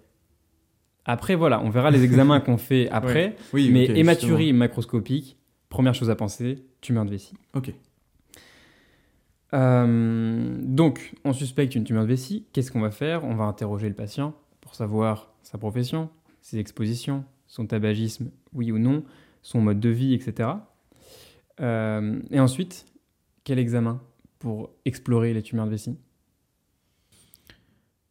hmm, De première intention. Ouais. Est-ce qu'on ferait pas une écho? Non, parce qu'à l'écho, on va pas voir en fait. Enfin, s'il peut y avoir des tumeurs qui sont, qui sont infiltrantes, qui sont, euh, qui sont très superficielles, et je pense pas qu'à l'échographie soit assez ciblée, assez, assez spécifique pour qu'on puisse euh, voir. On va faire une cystoscopie. Ok, c'est quoi une cystoscopie? C'est-à-dire qu'on va rentrer avec une petite caméra et une petite lumière euh, dans l'urètre pour aller jusque dans la vessie. Et là, on va explorer tout simplement. Euh, à l'œil nu, hein, à l'aide de la caméra qui est, qui est, qui est retransmise sur un, sur un écran. On va regarder euh, si la vessie a un aspect normal. Euh, on va pouvoir euh, ouais, c'est ça, explorer en fait, euh, à l'œil nu. Euh, et tu parlais d'imagerie avec, euh, avec l'échographie. Pour imagerie, on fera plutôt un neuroscanner. Ok. En deuxième intention. Première intention. Ah bon, on fait en fait, on fait le, on fait le. Ah oui, d'accord. C'est donc c'est. On fait tout. On fait cystoscopie, uroscanner et cytologie urinaire pendant la, cy- la cystoscopie. La cytologie, ça va donc à l'anapathe pour voir s'il y a des cellules qui sont un peu euh, cancéreuses. Euh, on fait un E C B I aussi pour qu'il soit, enfin, un E C B I négatif qui oriente du coup euh, moins vers une pathologie infectieuse que euh, un cancer. Qu'un cancer. Donc, euh, maintenant, on se met dans, dans le cas où euh, on a quelque chose à la cystoscopie, on remarque euh, quelque chose de suspect. Si on remarque rien, on va s'orienter ailleurs, on ne va pas faire plus d'examens complémentaires. Euh, voilà. mm. Mais si on remarque quelque chose et s'il y a une hématurie macroscopique, il y a de grandes chances qu'on remarque quelque chose soit dans les reins, soit dans la vessie, mais généralement dans la vessie. Et donc là, qu'est-ce qu'on va faire? Une autre exploration ? Une autre exploration, un examen qui est très important dans les tumeurs de vessie, qui est à la fois diagnostique et thérapeutique, la R T U V. Qu'est-ce que la R T U V ? R T U V, ça veut dire résection transurétrale de vessie. C'est-à-dire qu'on va encore passer avec un objet dans votre urètre. Non. C'est un plaisir. Je pense que pour les patients urologiques, c'est un calvaire. Euh... Oui, parce que bah, c'est, le, c'est la voie d'abord euh, la plus simple, la plus naturelle. Et donc, on va encore passer par là. Et le principe, c'est de faire une résection. Donc, c'est d'enlever, en fait, ce, qui est, ce qu'on voit. Euh, pour deux objectifs, c'est ce que j'ai dit. Thérapeutique, pour l'enlever parce que c'est pas bon, il ne faut pas que ça reste. Et diagnostic, pour l'envoyer en, ana- en anatomopathologie en anapath, pour faire les examens et pour ensuite pouvoir classifier et pour pouvoir donner des traitements qui sont adaptés au stade de la tumeur, si c'en est une. D'accord. Donc, après la R T U V, on envoie tout ça en anapath et l'anapath nous donne des scores en fonction de ce qu'il voit, euh, mmh. si la résection est complète ou pas, euh, à quel point est-ce que la tumeur euh, elle est infiltrée dans les tissus, à quel point est-ce qu'elle est agressive, à quel point est-ce qu'elle est développée. Et donc, ça donne un score. C'est quoi le nom du score ? Ah, je sais pas. Non, je crois pas qu'il y ait de score. Enfin, c'est un, c'est un grade, en fait. C'est, c'est le grade, grade T N M c'est, c'est... Oui, c'est ça. Ah oui, c'est, c'est P T A, ça, c'est le grade T N M. Euh... Okay. Bah oui, alors du coup, c'est le grade T, quoi. Hmm. À l'histologie. D'accord, oui. À, la, à l'anapath. Euh... Et donc, il y a plusieurs grades. Je pense pas que ce soit très utile de les développer particulièrement. Je pense ouais. qu'on peut juste simplifier la chose en deux, deux stades. C'est les tumeurs de vessie qui vont infiltrer le muscle et les tumeurs de vessie qui ne vont pas infiltrer le muscle. Euh, tu parles du détrusor ? C'est ça, du muscle de la vessie, parce que okay. donc, la vessie, c'est euh, un épithélium, et en dessous, il y a, y a, y a, une, y a un muscle, une musculeuse. Et donc, les tumeurs de vessie qui s- infiltreront le muscle sont plus agressives, elles sont déjà plus développées, elles mm. sont déjà plus en profondeur, et donc ça indiquera d'autres traitements. Et les tumeurs de vessie qui n'infiltrent pas le muscle sont de meilleurs pronostics. On va faire, après ça, une fois qu'on on aura le stade, on va faire des explorations complémentaires. Que sont ? que sont un neuroscan pour les tumeurs de vessie qui n'infiltrent pas le muscle, s'il n'a pas été fait avant, et un neuroscan plus un scanner thoraco-abdominopelvien pour les tumeurs de vessie qui infiltrent le muscle pour voir s'il n'y a pas des métastases ailleurs, si ça ne s'est pas développé à distance, euh, pour faire un petit peu un, un bilan d'extension euh, global. Très bien. Et donc ensuite, les traitements seront différents. Pour les tumeurs de vessie qui n'infiltrent pas le muscle, on va essayer d'être le moins traumatique possible en fonction, encore une fois, du grade histologique. On va pouvoir refaire une euh, résection transdurétrale de vessie pour enlever une deuxième fois les lésions, pour être sûr qu'il n'y a plus de cellules cancéreuses. Parce que ce qu'il faut savoir, c'est que s'il reste une cellule cancéreuse, elle va continuer à se développer et elle va redonner une récidive quelques années plus tard. Donc ça laisse quelques années, mais quand même, ça, l'idée, c'est de tout enlever. Euh, on peut faire aussi de la B C G-thérapie, de l'immunothérapie. On peut faire des, des, ins, des instillations, euh, on peut faire plein de choses en essayant en fait, de, de garder la fonction de, de la vessie. Et euh, quand ce sont des tumeurs de vessie qui infiltrent le muscle, donc qui sont plus agressives, plus développées, euh, généralement, l'indication sera soit à la chimiothérapie, soit euh, à la chirurgie, à la cystectomie. C'est-à-dire une qu'on enlève, complète, euh... on enlève la vessie ouais. et on fait une déviation des urines dans une poche qu'on appelle, euh, enfin, soit directement à l'accollement de la peau, euh, avec une stomie, soit avec une poche qu'on appelle un briquaire, euh, qui permet de, de, de contenir les urines et, et d'avoir une, euh, disons une vie sociale un peu plus simple quand on a un briquaire, même si ça a un impact quand même euh, non négligeable. Voilà un petit peu sur les tumeurs de vessie. Est-ce que tu as des questions, Noah ? Mais c'est incroyable. Merci, euh, merci pour euh, cet item. Ouais, pas de souci. Euh... Est-ce que tu nous as préparé, toi, un petit peu, du coup ? euh, Moi, je voulais juste revenir rapidement. Tu nous as parlé d'un tap scan tout à l'heure. Oui, le scan tap. Moi, je voulais juste parler d'un truc marrant. Euh, c'est... Enfin, marrant. C'est juste que le tap scan, ouais. euh, pour moi, je... enfin, en fait, j'ai jamais compris ce que c'était qu'un tap scan. Ok. Euh, et j'en ai parlé avec euh, les gars et puis les autres euh, potes. Et c'est vrai que tout le monde m'a dit, j'ai vu ça en neurochir, je crois. Mm. Il euh, y a quelques mois seulement, mm. qu'un tap scan, c'était un scanner ouais. thoraco-abdominopelvien. Voilà. Mm. Euh, on est en quatrième année et j'apprends mm. ça il mm. y a trois mois. Mm. Euh, et tout le monde me dit la même chose. Tout le monde me dit, mais oui, mais moi aussi, il y a, y, a, y a quelques semaines, je l'avais appris. Enfin, c'est fou qu'on nous ait pas dit ça plus tôt. Toi, tu savais, toi ? Mais a... Je sais pas exactement si je savais, mais peut-être que... Enfin, ouais, je pense que ça fait un petit peu, un, un petit peu plus longtemps quand même. Enfin, c'est pas une découverte récente. Mm. Mais... Euh, je ouais, me suis senti trop con, quoi. Il y a des mots comme ça que... qu'on utilise. Ouais. Qu'on apprend, on se pose pas de questions, mais on se pose pas tellement la question, alors qu'en fait c'est extrêmement basique, quoi. C'est juste la localisation, enfin la localisation, oui. le centrage de l'imagerie, quoi, finalement. Oui. Mais tu vois, par, par exemple, comparé au T E P scan, oui, parce que ça va souvent de pair, enfin de pair. Tomodensitométrie à émission de positons, ouais. c'est pas du tout une localisation. Non, là c'est différent, c'est plus ouais sur la, la technique d'imagerie. Voilà, donc enfin euh, bref, voilà, je veux juste faire cet aparté. Euh, Très marrant. Je, bah, euh... je pense que beaucoup de personnes se reconnaîtront dans. J'espère. Cette confession. Euh...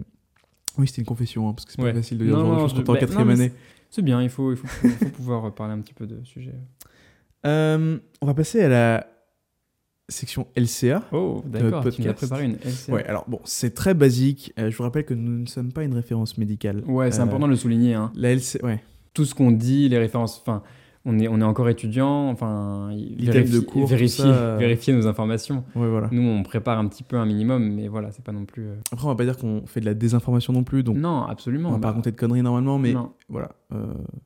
En tout cas, l'objectif, c'est de vous faire une lecture critique d'articles. Donc ouais. Ça, c'est un des trucs qu'on va faire pour euh, qu'on a préparé pour l'E C N. Parce que ça, c'est ça, et c'est très important pour, pour l'examen l'E C N, de classement national. Qui... Euh... Ouais, qui est important quand même pour le pour le classement. En fait, au final, c'est mm. c'est une épreuve qui est délicate. C'est avoir un œil critique sur les articles scientifiques qui sont publiés dans le monde scientifique finalement. Mm. Mm. Euh, donc ça peut être sur n'importe quoi, sur la recherche. Et euh, donc voilà, moi, je voulais vous parler d'une d'une lecture critique. Bon, on va être très basique pour cet épisode, mais peut-être qu'on s'améliorera pour les prochaines ouais, fois. Oui, bien sûr. Donc là, euh, c'est un article qui traite, en fait, de... en restant un peu dans les voies euh, basses, on va dire. Ok. Oula, non. Je voulais dire... Euh, euh, on parlait de la prostate. Ok. Euh, tu as vu beaucoup de prostates en neurologie, Baptiste ? Ouais. C'était pas non plus un traumatisme, mais oui. Ouais. Tu veux qu'on en parle ? On en parlera sur un prochain épisode. Ouais, ouais, ouais. euh, donc, ça s'appelle « Smart Glass Augmented Reality Assisted Targeted Prostate Biopsy ». Euh, et donc, euh, c'est un article qui a été publié le seize janvier deux mille vingt-deux et il traite, euh, donc ça a été publié dans The Wiley Online Library et il traite euh, de l'utilisation de lunettes à réalité augmentée dans les biopsies de prostate. Et donc finalement, c'était de savoir est-ce que ces lunettes de réalité augmentée, donc le principe c'est quoi ? C'est qu'on va d'abord au scanner, ou à, non c'est à l'I R M, dans, dans cet article ils expliquent qu'ils vont essayer de projeter finalement ce qu'ils ont vu à l'I R M dans une paire de lunettes en réalité augmentée. Donc on, le, le médecin voit en opérant finalement la prostate de son okay, patient d'accord. Et il voit ce qu'ils avaient vu dans le coin de l'œil à l'I R M. Ce qui veut dire qu'il peut se référencer directement, il a une référence, il a l'image en face des yeux, Euh, de où sont finalement les lésions à biopsier. Et euh, donc dans cette étude, ils ont utilisé, euh, ils ont fait, ils ont, ils sont intervenus chirurgicalement avec l'utilisation de ces lunettes sur quatre patients. Okay. Qu'est-ce que tu en penses déjà de ces quatre patients ? Déjà, c'est pas beaucoup, quatre patients. Je suis bien conscient que c'est une avancée technologique et ça peut pas être vu à grande étude, euh, mais faire des statistiques sur quatre patients, euh, on arrive vite aux vingt-cinq pour cent et aux cinquante pour cent et aux soixante-quinze pour cent. Et dans le monde, euh, dans le monde euh, de la recherche médicale, ouais. Une étude sur quatre patients, c'est, bah oui, ça, ça, tient, vaut, ça vaut rien en fait. Ça tient pas la route. Bon, après, ils en, ils en parlent, ils en parlent un peu plus ouais. Dans les discussions, mais c'est vrai qu'ils disent que c'est limité pour, euh, par les quatre patients et que c'était plus... Euh, euh, c'était pas une étude qui visait à démontrer une véritable amélioration, mais c'était euh, finalement juste... Euh, euh, l'objectif était de, juste de montrer... Euh, que c'était possible, hein, c'est un proof of concept comme ils disent, c'est juste pour montrer que mmh. le concept marche, mmh. euh, mais effectivement ils, ils savent très bien qu'ils ne démontrent rien de particulier, mais c'est quand même intéressant de voir finalement l'arrivée de ces nouvelles technologies euh, dans le monde médical et notamment chirurgical, ouais. Ça arrive euh, très vite dans le monde chirurgical. Ouais, c'est fou hein, la, la révolution quand même qui est... Tu penses qu'on va se faire euh, remplacer par les robots plus tard ? Ah, pff, je pense pas non, enfin j'espère pas en tout cas. En intelligence artificielle, un, un robot qui opère, euh, qui fait une biopsie de prostate ? Pour assister, oui. Et c'est déjà le cas. Enfin, euh, mm. Je suis passé en neurochirurgie aussi. De plus en plus, ils ont des, des robots à biopsie, des mm. trucs comme ça. Mais, mais, le, mais le geste est toujours effectué par le chirurgien. Comment est-ce qu'on fait pour la responsabilité ? Bah, c'est ça le truc. Hein ? C'est... Le robot qui fait une erreur. Est-ce que c'est possible un robot qui fait une erreur ? Eh bah, ils disent que... Enfin, un robot qui fait une... Un robot, ça a été programmé. Ouais. Donc, la personne qui a fait l'erreur, c'est le, c'est le programmateur. C'est le programmateur. Ouais. Donc, derrière, c'est une entreprise, en fait, ouais, qui, est en... qui est en jeu. C'est ça. Mais de toute façon, aujourd'hui, dans, dans le monde dans lequel on vit, au niveau de l'éthique, on pourra mmh. jamais, enfin, aujourd'hui, on n'est pas prêt à laisser un robot faire une, prendre une décision, une opération toute seule. Évidemment. Donc évidemment. Mais ce que je veux dire, c'est que est-ce que plus tard, on laissera le robot la faire ouais. et le médecin, il signera juste la feuille ouais. en regardant le robot faire euh, Il signera la feuille, donc ça veut dire qu'il s'engage aussi ? Oui. Ok. Mais finalement, c'est juste une façon de rassurer la société parce ouais. qu'on se dit, bah oui, il y a un médecin qui est bien là et qui regarde, mmh. même si en fait, mmh. le médecin, il fait rien du tout. Et techniquement, tu penses qu'un un robot pourrait... Enfin, pourrait. Ouais. Ah ouais. Pourra. Euh... Moi, je donne trente ans à la médecine et encore, je trouve que c'est beaucoup. Ok. Même pas. Pour ouais. arriver à. Des... Dans vingt ans, dans vingt ans, on a des robots qui opèrent en autonomie. Oui, mais. Je suis passé un petit peu au bloc. Ouais. Et il y a, y a, y a une part de choix aussi. Il y a une part de dire, ok, ça, on va pas faire ça comme ça, en fait.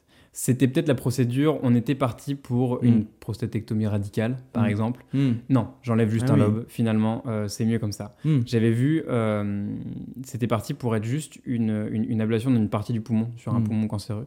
Il, au final, il, il a tout enlevé, parce qu'il a, il a vu sur place, il s'est dit non, il faut mmh. tout enlever. Tu penses que la Est-ce machine, que elle aura pas ce discernement? Je sais pas, je sais pas, de... je me dis qu'il y a quand même ouais. une, une part de choix, une part de ça, attention, je le laisse, ça, attention. Euh, ouais, c'est vrai que... Et puis, les, les, diver- que... les diversités anatomiques, enfin... Mm. Le corps, il n'est pas pareil partout. Je veux dire, un robot qu'opère, euh, il faut qu'il ait pris en compte euh, énormément de choses. Mais finalement, c'est comme une voiture autonome. La route, elle n'est jamais pareille. Et pourtant, en l'entraînant, elle arrive à s'adapter ouais, et à reconnaître des, des, des, mm. des chemins qui se ressemblent. Euh, oui, il y a des variations anatomiques, mais bon, au bout d'un moment, on se ressemble tous. Euh, ouais. Même macroscopiquement, euh, on est à peu près tous mm-hmm. pareils, quoi. Après, oui, c'est vrai, la chirurgie, c'est précis. Donc, euh... Mais moi, ce que je veux mais, dire, c'est que ouais. dans la technique, dans je... vingt ans, on y est. Pour la précision, je pense, ouais. Pour ce qui est choix et pour ce qui est responsabilité, euh, c'est plus délicat. Mm. Mais ouais, ouais, je suis d'accord. C'est un peu effrayant, non ? Ouais. Enfin, c'est un changement, enfin... c'est un change... c'est une évolution. C'est effrayant quand, quand on se projette tout de suite, quand. Mm. On... Mais aujourd'hui, par exemple, si en radiologie, arrive, euh, ils ont une inté- des logiciels d'intelligence artificielle où euh, bah, le, le logiciel il trouve mais dix fois plus de lésions sur des radios que le médecin lui-même, quoi. Ouais. Même en, en faisant des cross-comparatifs mmh. où ils utilisent d'autres médecins mmh. pour relire les radios. Euh, aujourd'hui, en radiologie, euh, rayon X notamment, ouais. c'est, c'est l'intelligence artificielle et les logiciels sont déjà là, quoi. Ça, j'avais vu ça. Euh... Alors, j'ai pas regardé forcément toute la vidéo, mais il y a euh, The French Radiologist ouais. sur Instagram qui parlait de ça, qui avait fait ouais. une vidéo là-dessus. Okay. Sur, bah, justement, enfin, c'est... On... quand on parle de la radiologie, on dit oui, mais ça, dans... dans cinq à dix ans, c'est remplacé par des robots et il y aura une part d'analyse. Et elle, elle défendait un petit peu, du coup, le côté des radiologistes qui disent non, nous, on sert à quelque chose et on est toujours là pour... Alors, du coup, je ne pourrais pas aborder les arguments. Mais, euh... mm. mais ouais, c'est sûr que peut-être que certaines spécialités, certains médecins seront remplacés par des, par des robots plus tard. Hein. Bon, on s'est éloigné de la L C A. Bien sûr, on rev- revenons à la euh... L C A et aux biopsies. Donc, finalement... Euh, ils montrent que effectivement leurs lunettes euh, fonctionnent hein, mm. et qu'ils arrivent à, ça arrive à améliorer, on va dire le, la précision. Euh, et euh, ça, ça, c'est pas un obstacle en tout cas. Ça, déjà, ça gêne pas, ça fonctionne. C'est déjà important de le noter parce que ça pourrait être parfois plus de technologie peut apporter plus d'encombrement. Euh, mais en tout cas, ça n'a rien démontré de particulier. Aujourd'hui, c'est quand même assez coûteux et euh, c'est juste, c'était juste pour parler un peu de de l'introduction de la réalité augmentée. Tu, tu vois la différence entre la réalité augmentée et, euh, et euh, la réalité virtuelle ? Pour moi, la réalité augmentée, c'est... Euh, tu gardes la vision. Ouais. En fait, de, si tu es dans une pièce, tu gardes la vision de la pièce et il y a des choses qui s'ajoutent. C'est ça. ça. Et la réalité virtuelle, c'est un autre monde, c'est mmh. vraiment autre chose. C'est ça, c'est ça, exact. Okay. Et du coup, là, on, le, le, le médecin, il voit quand même son patient, il voit quand même la ouais. prostate de son patient. Ouais. Il y a juste des choses qui s'ajoutent. Mmh. Mais on pourrait imaginer peut-être que plus tard, on aura des casques de réalité virtuelle. Virtuelle complètement. Et en temps réel, on sera en train de reconstituer tes outils mmh. et le corps de ton patient. Mmh. Et tu seras mmh. en train de regarder, il y a une reconstitution en temps réel ouais. de ce que tu es en train de faire. D'accord. Et donc, un robot qui effectue le, l'opération ? Non, toujours le chirurgien avec ses lunettes, avec son casque. Oui. Mais sauf qu'il ne voit plus vraiment son patient, il voit une reconstruction en trois D de ce qu'il est en train de faire juste devant. D'accord. Bon, ça paraît débile en fait, finalement, ouais. autant regarder ce que tu fais. Ouais. Mais peut-être que... Ouais, non, finalement, en réfléchissant, la réalité virtu... Non, augmentée, ouais. c'est peut-être la solution, parce que ça peut t'ajouter des, des flèches ou te colorier euh, certaines mmh, zones mmh, qui disent mmh. « Non, non, ça c'est sain, c'est un tissu sain. » Ou... Euh... Ouais, non, ça n'a pas de sens finalement de faire la réalité... Euh... Complètement virtuelle. virtuelle. Ouais, complètement virtuelle. Ouais. Que ça remplace quelque chose qu'on a déjà sous les yeux. C'est ça. Ouais. Non, finalement, la réalité augmentée, c'est... c'est pas une aussi mauvaise idée. Ouais. De mapper, par exemple, euh, une zone saine et une zone cancéreuse, euh, que ce soit dans ta vessie ou, euh, ou la prostate. On va voir comment, comment ça va se développer. Mmh. Hein. Voilà, donc c'est... j'avoue que c'est très light pour la première L C A. Euh... C'était juste pour euh, voilà, dire euh, que quatre patients, c'est pas assez, qu'on conclut pas à grand-chose, même si on montre que ça marche. Ouais. Et qu'on euh, n'a pas euh, un, un nombre inférieur de, de réussites euh, au niveau de la biopsie. Des biopsies qui ont été réalisées, elles sont euh, satisfaisantes euh, pour les examens complémentaires en utilisant cette... Euh... Ça, reste, ça reste génial, merci pour euh, cette, cette ouverture euh, scientifique. Euh, On essaie d'a, d'aller, plus pro, d'aller plus de, loin. De, ouais. de, de demain. C'est ça. Et donc à ton avis, ce type d'étude qui a été menée, c'est quoi comme type d'étude ? Est-ce que tu pourrais nous dire ? Waouh, non. Euh... C'est une étude... Euh... C'est juste prospective. Prospective. Ok, pour montrer quoi ? Euh, parce qu'en fait, on a suivi, on a, on a réalisé les opérations après ouais. avoir décidé de faire l'étude. Et donc, on a observé les résultats après avoir mis en place un protocole expérimental mmh. qu'on pouvait reproduire, évidemment. Ouais. On n'a pas euh, fait une étude ré- rétrospective, par exemple. On regardait des données qui avaient déjà été acquises et mmh. on les a comparées. Mmh. Voilà, c'était juste une étude prospective. C'est on tout ce que je voulais rajouter. Okay. ok, si on parlait un peu de ce qui se passe en ce moment, ouais. euh, le bloc. Actuellement. Quelle matière, Baptiste, on fait quoi en ce moment ? Actuellement, comme matière... L'S P, ouais. C'est ouais. quoi l'S P de ce bloc ? On voit euh, la néphro, ouais. qui est un gros morceau quand même. C'est euh, une matière qui est difficile à appréhender. On voit l'urologie, pour rester un petit peu dans le même domaine. Euh, côté chir, un petit peu plus... Peut-être plus concret, je sais pas. J'ai pas mmh. trop vu encore. Comme on voit euh, la gastro et la chir viscérale ouais, avec. Ouais, c'est ça. Ouais. C'est ça. C'est plus lié. Et puis on voit la médecine légale également, mmh. qui est du coup un autre aspect, tout aussi intéressant. Euh, t'as commencé un petit peu les cours ? euh, J'ai eu les référentiels aujourd'hui. Je les, je les ai ah, achetés oui. aujourd'hui. Euh, j'ai commencé la médecine légale. Ouais. J'ai fait le, le premier item. Euh, la néphro, ça me fait peur, honnêtement. Ouais. Euh, j'ai commencé la physio tout doucement, tu m'as prêté ton bouquin et tout. Mmh. Euh, mais c'est tout. Et toi ? Moi, j'ai commencé un tout petit peu la néphro. Euh, peut-être que je fais l'erreur de prendre les, les items dans l'ordre. Euh, on m'a dit que c'est pas comme ça qu'il fallait faire, parce que les premiers, c'est les trucs, euh, les troubles électrolytiques. Mmh. Et c'est compliqué à appréhender. Mmh. Il vaut mieux avoir vu certains items avant pour comprendre ça. Okay. Euh, donc peut-être que je vais changer l'ordre. De stratégie. Mais la, ouais, moi, pour moi, la néphro, c'est le gros morceau. J'ai fait mon stage en urologie, donc je pense que l'uro, ce sera un peu plus simple, même mmh. s'il ne euh, faut pas non plus sous-estimer. Et puis... Euh, la médecine légale. La médecine légale, est-ce que ce ne serait pas hyper simple pour nous, Noah ? C'est ça, on va même pas avoir besoin de bosser à Ségal. Non, franchement, je pense pas. En fait, avec Baptiste, on est dans le même stage. Exactement. C'est quand même incroyable. C'est fou. Euh, parce que c'est pas un stage qui est facile à avoir. C'est et un bon stage. On a réussi à avoir des bons classements et c'est cool. Parce que du coup, on est en médecine légale. Voilà. Tous les deux. Ouais. Euh, c'est quoi la médecine légale, Baptiste ? Qu'est-ce qu'on fait en médecine légale ? La médecine légale, quelque chose que je savais pas, euh, qui m'a un peu marqué au début du stage et qui, on nous a présenté ça directement, c'est que les médecins légistes, ils travaillent sur commande de la justice. Hmm. Et à chaque fois, pour presque tous leurs actes, ils ont besoin de, de réquisitions de la gendarmerie, de la police, et cetera. Et, et c'est pas eux qui demandent, enfin, c'est pas eux qui, qui dirigent. En tout cas, c'est rarement eux qui dirigent leurs examens. Ouais, c'est ça.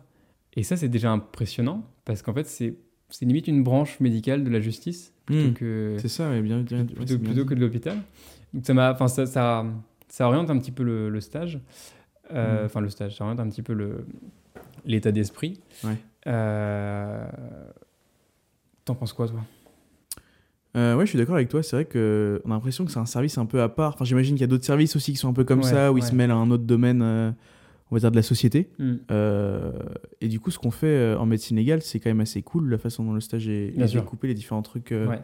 C'est vachement intéressant. On... On... Toi, t'y es d'ailleurs en ce moment, mais on passe un bout de temps à la prison. La maison d'arrêt. La maison d'arrêt, c'est ça, ouais. Ouais, pour être plus précis. C'est une maison d'arrêt, c'est, c'est différent d'une... Enfin, comment dire ? C'est différent d'un établissement euh, de peine. C'est un établissement où, où les, les, les détenus sont en attente d'un jugement. jugement, en attente... Bon, des fois, du coup, ça peut, être, ça peut mettre beaucoup de temps hein, mmh. d'être transféré euh, dans, dans, dans, une, euh, dans un établissement de peine. Euh. Et qu'est-ce que fait la médecine légale euh, dans une maison d'arrêt ? En maison d'arrêt... Euh, Bah en fait, c'est, c'est vraiment des activités de médecine, générale, de, de médecine légale. C'est des, des consultations de médecine générale, des consultations d'ophtalmo, des consultations de psy, beaucoup, des consultations de dentiste. Euh, j'oublie, mais en fait, il y, y a beaucoup de spécialités qui passent à la, à la, à la maison d'arrêt et qui ont leur créneau de consultation. Mmh. Euh, ce, qui est, ce qui est spécial à la, à la maison d'arrêt, c'est l'ambiance, déjà, mmh. parce que c'est dans une infirmerie, euh, c'est, c'est un petit secteur... De, de, bon, on va dire de la prison, c'est plus simple quand même. Euh, et donc il y a du bruit, c'est, l'ambiance est un petit peu tendue. Tu disais que c'était un peu euh, anxiogène, comment on dit ? Ouais, ouais, parce qu'il y a certains détenus qui sont, bah, qui sont tendus, qui sont là dans la négociation, qui sont... Euh... Alors ça dépend, ça évolue un petit peu. Quand je t'ai dit que c'était anxiogène, j'avais juste fait une après-midi de consulte. Ouais, donc euh, voilà, ça, ça a changé un petit peu... Euh... avec le temps. Mais oui, oui, euh, l'ambiance, parce qu'il y, y a les gardiens qui t'ouvrent des portes, tu passes différents portails, t'as plusieurs euh, quartiers secteurs, enfin, t'as plusieurs euh, barrages de sécurité où il faut que tu passes dans un portique mmh. qui bip vert ou rouge, et puis t'as un badge qu'il faut toujours avoir sur toi, et puis, enfin voilà, donc c'est un petit peu différent de l'hôpital, il faut retrouver mmh. ses marques et trouver ses repères. Et c'est pas commun de, de, de, de pouvoir rentrer dans une maison d'arrêt comme ça, ouais, c'est comme une expérience. Ouais. Euh... Est-ce que tu sais qu'aujourd'hui, je suis rentré pour la première fois dans une cellule D'un, d'un prisonnier. D'accord. Euh, c'était pas prévu parce que, enfin, c'était pas prévu. On est censé avoir une visite de la prison euh, durant le stage, voilà, plus à, mm. à but euh, de découverte, je pense. Mm. Euh, et là aujourd'hui, donc j'étais avec un psychiatre. Ok. Et euh, il est allé euh, consulter, enfin, euh, il est allé voir un, un patient qui, qui revenait euh, d'un séjour à l'hôpital psychiatrique pour le réévaluer, pour voir un petit peu comment il allait. Euh, et le patient était, en, était, comment on dit, était au quartier euh, disciplinaire. D'accord, ok. Donc c'est encore plus une cellule. Euh, c'est ça, c'est le quartier spécial, disciplinaire, quoi. C'est quand. Euh, bah, c'est presque une prison dans la prison. Enfin, c'est des mmh. cellules qui sont plus surveillées, il n'y a pas de télévision. Il y a une fenêtre, mais elle est en hauteur, il n'y a pas beaucoup de lumière. Euh, mmh. Il y a juste un lit et des toilettes. Hein. Clairement, c'est très, très euh, vétuste. Euh, spécial, quand même, de rentrer euh, dans une cellule d'un détenu comme ça, euh, d'être proche de lui. Et bon, euh, on ne se sent pas tellement en, en insécurité parce qu'il y a toujours euh, le gardien devant la porte qui n'est pas bien loin, et heureusement. Mais, mais c'est quand même une expérience. Mmh. Et au niveau humain, est-ce que tu t'es pas dit, mais. Enfin. Au niveau de l'hygiène, au niveau de. Est-ce ouais. que. Est-ce que. Est-ce que. Enfin, est-ce que c'est.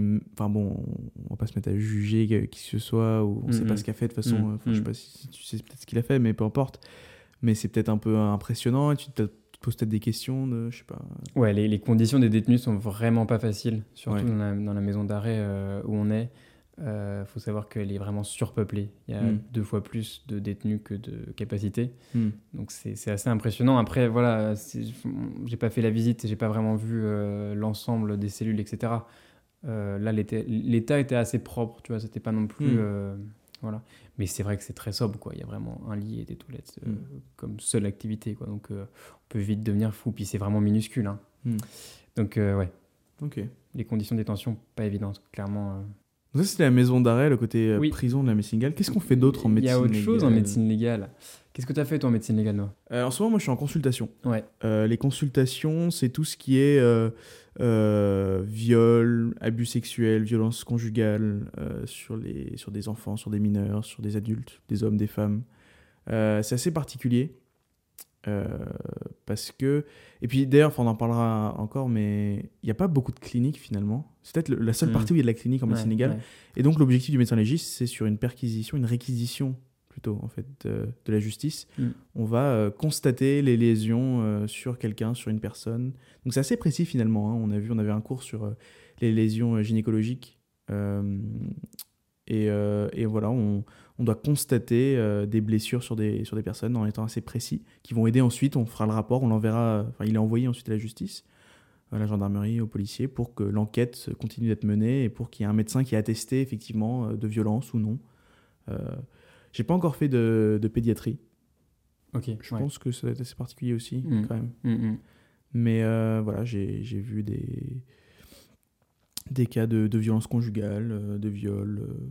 Là aussi, il faut un œil, je pense, pour, euh, à la fois pour décrire les, les, les, les lésions qu'on voit, mm. pour les trouver, et pour euh, donner l'histoire aussi derrière, pour mm. essayer de retracer ce qui s'est passé, sans trop spéculer non plus, en mm. ayant un petit peu des certitudes, quoi. J'étais assez surpris, justement, sur le fait que c'est assez restreint, dans le sens où on ne va pas trop loin non plus. C'est vraiment le travail de la police et de la justice. Dans Nous, l'interprétation. Là... Oui, dans l'interprétation, ouais. même dans la recherche de, de l'histoire, ou... Parce que les médecins légistes, ils s'engagent un petit peu sur ce qu'ils disent aussi. aussi et s'ils ouais. mettent quelque chose dans le rapport, il faut qu'ils en soient sûrs. C'est ça. Ça, c'est important. C'est quelque chose ouais. qu'on a vu. Mm. C'est que vu qu'il y a une enquête derrière, et cetera, mm. euh, il ne faut pas qu'ils soient là dans le jugement et dans le « oh, bah, je pense que c'est comme ça » et mm. « oh, bah, voilà ». C'est vrai que c'est très factuel. Et oui, c'est il, ça. Il faut rester là-dedans. rarement. Ouais. Euh, mm. Et puis, il y a aussi le retentissement psychologique. Euh, ils essayent d'évaluer euh, voilà, afin de, de voir euh, ce côté-là. C'est vrai que ce n'est pas facile. Hein. On a eu un cours aussi, par exemple, mm. sur... Euh, Bah, une personne qui s'est fait euh, agresser ou voilà, euh, son impotence au travail, euh, c'est quoi le retentissement physique ? C'est souvent facile, est-ce qu'il se cassait le bras ? Bon, bah, il est menuisier, il ne peut plus bosser, mais bon, euh, psychologiquement, euh, on a des, on, j'ai vu des gens qui, qui, qui avaient vécu des événements traumatiques suite à des agressions ou des choses comme ça, des viols, et qui, qui t'en arrêtent de travailler depuis un an, par exemple, ouais. parce que bah, psychologiquement, ce n'est pas possible. Mmh. Et ça peut être difficile à, à comprendre ça, mmh. et à analyser et à appréhender. Donc voilà, ça c'est la partie consultation, tu y passeras aussi du coup. Ouais, bien sûr, hâte. Euh, et puis aussi la partie autopsie, qui est quand même un gros truc de la médecine légale. Euh, Toi, t'en as fait une autopsie. Tu peux nous en parler un peu euh... Ouais, j'ai, j'ai assisté à... ouais, t'as, oui, oui, à une t'as assisté. Le... Ouais, une euh, oui, toute la, le, le dur de la médecine légale, un petit peu, c'est l'autopsie, l'examen de corps et mm. euh, la levée de corps. Mm.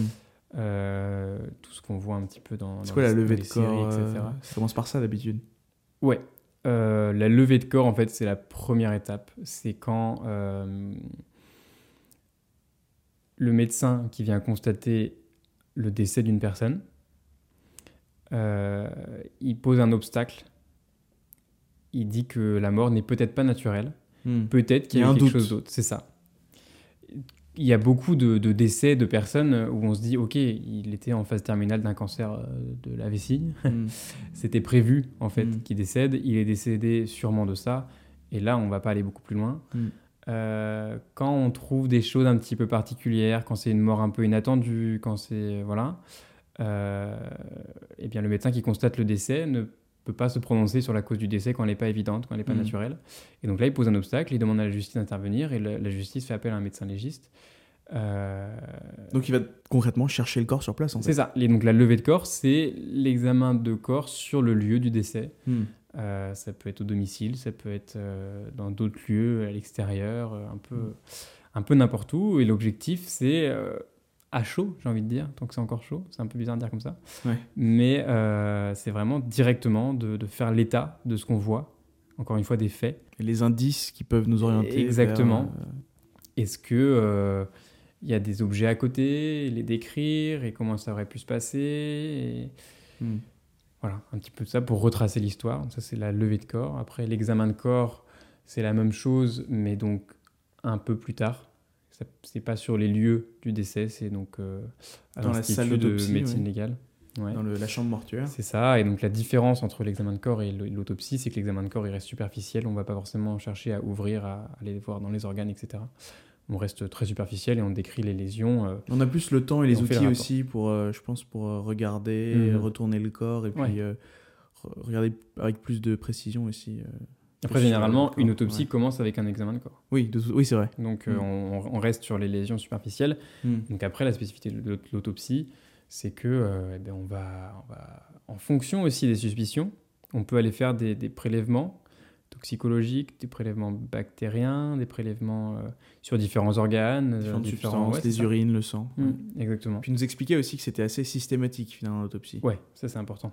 Même si... Euh... Voilà, on ne suspecte pas la même chose. Mmh. Ils essayent de, mmh. d'être assez réguliers parce qu'ils disaient, ouais, de toute façon, l'autopsie, déjà, on l'a fait une fois, on ne peut pas la refaire. Bien sûr. Et pour euh, valider, avoir du crédit finalement sur son autopsie, bah, il faut toujours être régulier pour... Euh... Pour ne pas passer à côté de quelque chose, quoi. Ouais. Mmh. Et puis comme ça, elles se valent toutes, quoi. Ce n'est pas un médecin qui a fait une autopsie ouais. qui peut être différente ouais. d'un autre parce qu'il l'a fait moins bien. Ou... Mmh. Voilà. Mmh. Mais ça, c'est, ouais, c'est la rigueur en c'est médecine légale. Euh, ouais. C'est obligatoire, en fait, parce ouais. que c'est, c'est la justice. Ça, ça a un impact sur la vie des gens, sur des affaires en cours, sur... Euh... Donc, euh, ouais, c'est, c'est assez impressionnant aussi, ça. Mmh, mmh. Et toi, tu te sentis comment en autopsie ? Comment je me sentis en autopsie ? ouais. euh, J'en ai pas fait beaucoup encore. J'ai dû en faire, euh, je pense, trois. Mmh. Parce qu'on a déjà fait des dissections en deuxième année, oui. mais les visages étaient cachés, oui, les parties génitales cachés. Aussi. Et on était en groupe. Et mmh. puis, les dissections, en fait, on est vraiment à, à agir. Enfin, on, c'est, c'est vraiment nous qui disséquons. Mmh. Donc, on est peut-être un peu plus... focalisé sur des détails. Mm. L'autopsie, on est là à prendre des notes, à noter l'examen, et on est un peu plus extérieur, donc c'est peut-être un petit mm. peu plus difficile. Euh... Les patients, ils ont une histoire aussi. Hein. C'est ça, les, les patients, ils ont une histoire. On te parle un peu d'où on les a retrouvés. Ouais, exactement. Ce qui, ce qui, qui on peut étaient, avoir des photos, enfin, et cetera. Ouais. Donc, euh, c'est... Moi, je trouve que c'est un peu dur. Ouais, il ouais, faut, faut être détaché. Il faut, mm. faut quand même... Euh... Mm. Faut, faut pas trop y penser. Je pense qu'il ne faut pas trop se poser de questions mm. sur, euh, sur trop de trucs. Mm. Non, mais c'est, ça reste super intéressant et impressionnant. Hein. Évidemment. C'est incroyable quand même mmh. ce qu'ils font. Euh, mais c'est vrai que depuis qu'on a commencé le stage, ouais, moi j'y repense un peu. À... Ouais. J'ai parfois j'ai des images, ouais. Ouais. C'est, c'est, pas, c'est pas... Mais ça va, quoi. Ouais, bah, je dors. Toi, quand même. Ouais, quand même. non, non, mais oui. Et puis là, par contre, on, on, a, une, on a une bonne équipe, on est bien ouais, accompagnés. Et euh, à, le lendemain de ma première autopsie, euh, le médecin avec qui je l'avais fait m'a redemandé si... Euh, si tout allait bien, si, euh, si j'avais bien dormi, si j'y repensais pas trop, enfin voilà. Mm. Parce que, euh, parce que c'est important quand même d'être, d'être bien encadré. Et puis, euh, bah, la, la chef de service nous avait fait le topo, elle nous avait dit s'il y a quelque chose qui va pas, n'hésitez mm. pas. Enfin, ça, c'est complètement compréhensible, quoi. C'est vrai que c'est une super équipe, ouais, entre les médecins, ouais, euh, ouais, ouais. les infirmières, les internes qui sont dans le service, c'est assez cool mm. quand même. Euh... Mm. Puis on a déjà appris, enfin moi j'ai appris pas mal de choses quoi. Enfin c'est, c'est cool. Ouais, ouais. En consultation ou juste en examen de corps, je préfère hein, de vraies autopsies euh, comme toi, mais ça voilà. Va arriver. Ouais. Et puis voilà, c'est tout ce qu'il y a comme mission, c'est déjà pas mal. Une particularité quand même du, ouais. du stage de médecine légale, c'est que euh, bah voilà, quand on parlait un petit peu de, de l'émission, de Podex, et cetera, on se disait ce serait cool de raconter des oui, anecdotes de stage. C'était le but aussi du podcast, ouais, pas d'anecdotes de stage. Euh... Mais là... Euh, le, le premier le... truc qu'on nous dit euh, quand on arrive. Non, et puis bah, c'est normal. Il y a le secret professionnel, oui. Il y a le secret médical qui s'applique à tous les médecins. Il est partout. Donc ça, évidemment, façon. que euh, ça doit rester dans ce cadre-là. Ça, mais ouais. encore plus en médecine légale, parce qu'il y a autre chose qui se rajoute. Ouais, la justice, les affaires ouais. en cours. Le secret de l'enquête. Le secret de l'enquête, c'est ça, oui. C'est surtout. ça, parce que bah, là, du coup, c'est double peine, on va dire. et et tu, tu vois, le, le premier jour de stage, elle m'a fait lire le carnet de stage oui. où il y a un extrait du serment d'Hippocrate ouais. sur le secret médical. Mm. Et c'est le premier truc qu'elle nous a dit. Ouais. Et on s'est regardé avec Baptiste, on s'est dit « Le podcast ?» Non mais évidemment qu'on, qu'on, qu'on reste... Euh, voilà, on va pas... Euh... Mais plus que l'anonymat, en fait, il faut vraiment rien dire mm. de, de, de ce qu'on voit et de ce qu'on, de ce qu'on fait en médecine légale dans les, dans les détails, en fait. Donc on essaiera de partager euh, des, c'est ça, des on pourra, choses. C'est ça, on pourra en reparler, mais... mais ça peut être sur le ressenti reste... et l'expérience ouais. en stage aussi. Il faut garder ce cadre-là qui est hyper important. Ouais. Parce que, bah voilà, elles nous ont dit, euh, c'est, c'est aussi clair que ça, s'il y a des choses qui sortent du stage, ils ferment le, le terrain de stage. Mmh. C'est, on n'a pas envie de faire de bêtises là-dessus. Non. Voilà. Ouais, et on Je a pense que pour un discuté. premier épisode, c'est pas mal. C'est chargé. J'espère que ça, voilà, euh, que, que ça aura intéressé. Euh, n'hésitez pas à, à, nous, à nous le dire, finalement. Ouais, carrément. Mais euh, moi, j'ai bien aimé. Mmh. C'était cool, hein, c'est agréable de parler de choses, euh, ouais. comme ça, de refaire un point un petit peu sur euh, là où on en est en fait finalement. C'est ça. Donc on a posé les bases, maintenant on va pouvoir euh, avancer avec euh, des formats euh, qui ouais. se répètent. On va essayer d'être euh... récurrent, euh, d'essayer de, de, voilà, de refaire un item de ouais. cours, de ouais. retravailler, mmh. une L C A, je vais essayer d'être un peu plus approfondi ouais, carrément. Voilà. Euh, et puis on refera un, un point sur notre stage, les, les, les cours, et puis au prochain épisode, euh, un invité surtout. Sûrement. Qui, ça serait qui bien. Reste surprise pour l'instant. Ouais. Mais euh, voilà. Donc n'hésitez pas à vous abonner au podcast, euh, que ce soit sur Spotify, Apple Podcasts ou Google Podcasts ou Amazon Music maintenant aussi. Euh, activez les notifications, comme ça vous serez informé dès que le nouvel épisode euh, sort. Euh, et vous pouvez aussi noter l'épisode. Euh, d'habitude c'est sur cinq étoiles, n'hésitez pas à mettre cinq. Et puis n'hésitez pas également à, à nous suivre sur Instagram, TikTok euh, et Twitter. On pourra faire euh, des sondages et vous pourrez nous poser des questions directement pour qu'on ait un contact un petit peu euh, avec vous. C'est ça. Et, euh, et laissez un commentaire aussi si, si vous ouais. avez envie, voilà, sur les plateformes de podcast, ça peut, ça peut, ça peut nous aider. Voilà, on vous dit au prochain épisode. Ouais, à la prochaine. Salut Baptiste. Salut Noah.